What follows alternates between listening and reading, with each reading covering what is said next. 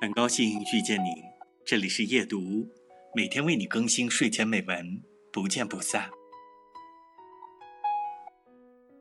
不论在环境上、思想上，普通人的一生，再好些也是桃花扇，撞破了头，血溅到扇子上，就这上面略加点染，成为一枝桃花。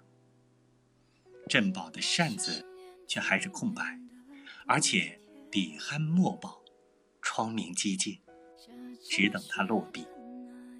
他从来不是舞文弄墨的人，这一次破了例，在书桌上拿起笔来，竟写了一行字：“新君落成至喜。”节选自张爱玲的《红玫瑰与白玫瑰》。